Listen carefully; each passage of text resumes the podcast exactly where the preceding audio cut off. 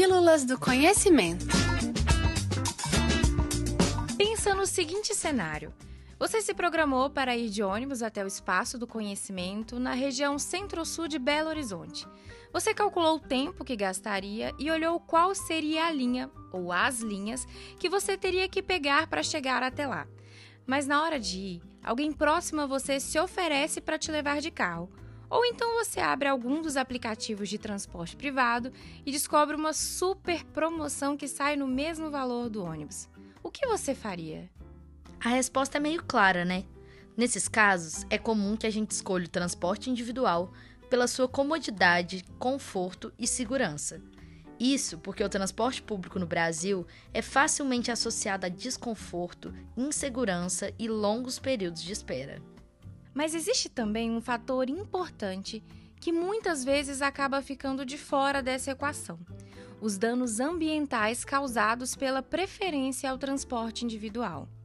É verdade, mas ao mesmo tempo, é injusto a gente jogar toda a culpa nos cidadãos, quando na verdade os grandes responsáveis pela preferência pelo transporte individual são as próprias autoridades e empresas de transporte coletivo, que falham muito quando o assunto é oferecer transporte público de qualidade, levando as pessoas a preferirem seus carrinhos cômodos, seguros e práticos.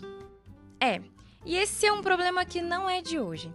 Desde a década de 60, o governo federal passou a incentivar o uso de carros e outros transportes individuais no país, tirando a força do transporte ferroviário e praticamente extinguindo os bondes elétricos. Essas escolhas desencadearam a realidade do trânsito de boa parte das cidades brasileiras hoje, congestionamentos diários, aumento do número de acidentes e muita poluição urbana.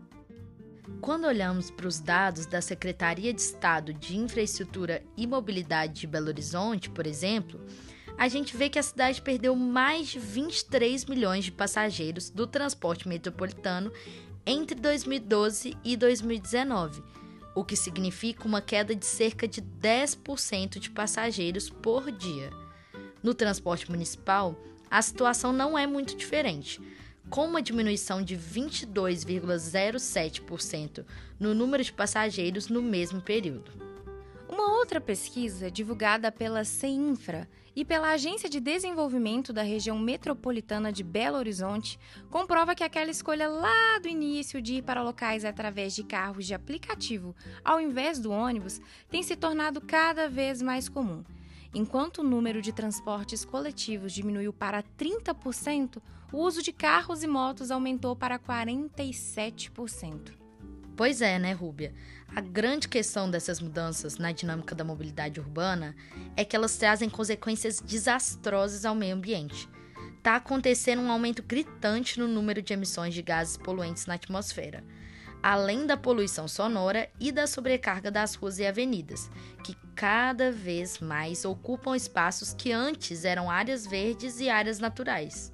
Esses impactos ambientais eles estão diretamente ligados ao aquecimento global e às mudanças climáticas que têm devastado o planeta, gerando consequências catastróficas para a natureza e para o ser humano. Diante desse problemão, é urgente que a gente pense em um novo modelo de mobilidade – um que combine a preocupação socioeconômica com a questão ambiental. E é assim que surge a ideia de uma mobilidade urbana sustentável.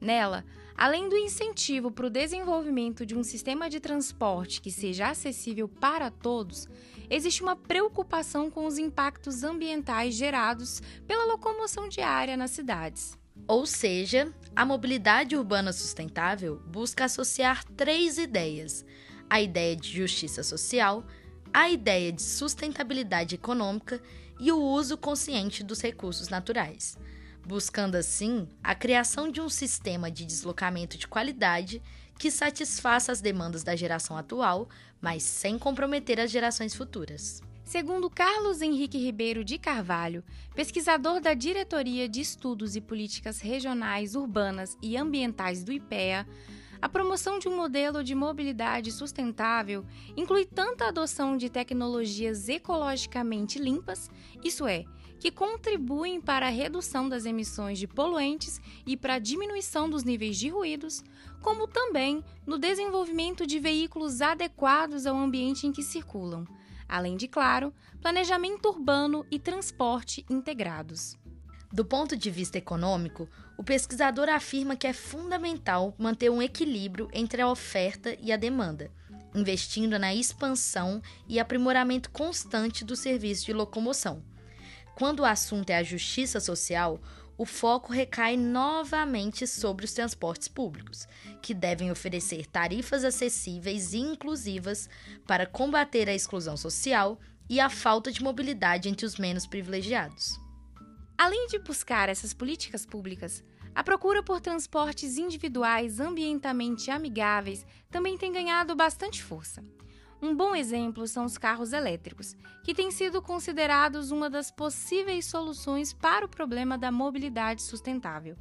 Afinal, esses veículos são movidos por energia elétrica e não por combustíveis derivados do petróleo, emitindo uma quantidade consideravelmente menor de poluentes.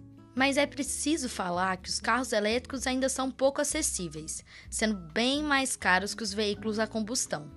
Além disso, para produzir as baterias que equipam esses automóveis, é necessário extrair diversos minerais da natureza em processos que são extremamente agressivos ao meio ambiente. Pensando nisso, nos resta a dúvida: essa tal mobilidade sustentável é algo realmente possível? Bom, a grande verdade é que, infelizmente, você nunca vai ver um meio de transporte que seja 100% limpo e livre de impactos ambientais. Pelo menos até hoje isso ainda não foi inventado. Mas sim, algumas opções podem ser mais amigáveis ao meio ambiente. O transporte público, por exemplo, apesar dos problemas mencionados, continua sendo destaque quando o assunto é sustentabilidade, já que os ônibus, trens e metrôs conseguem ocupar menos espaços nas vias e transportar um maior número de passageiros. Mas além deles, existem outros meios de locomoção viáveis e sustentáveis. Bicicletas e patinetes elétricos podem ser grandes aliados na redução das emissões de gases poluentes nas áreas urbanas. Mas para isso, sua eficácia depende da disposição do usuário e da presença de ciclovias e vias seguras. Pensando em trajetos curtos, a boa e velha caminhada também é uma opção que vai beneficiar não só a sua saúde, como também o meio ambiente.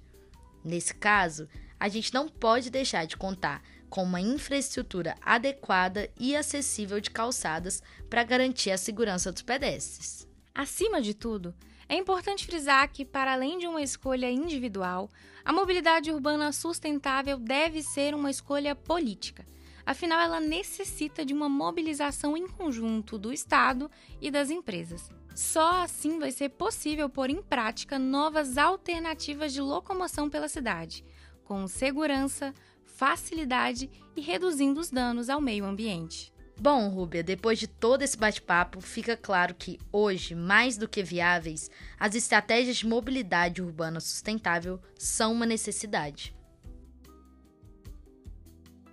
Essa foi mais uma pílula do conhecimento. Se você gostou e nos ouve pelo Spotify, pode nos avaliar clicando naquela estrela que fica no perfil do programa, tomando só um segundinho do seu tempo. Você pode também acompanhar o espaço por todas as nossas redes sociais e também pelo nosso blog, em que temos textos inéditos todas as sextas-feiras.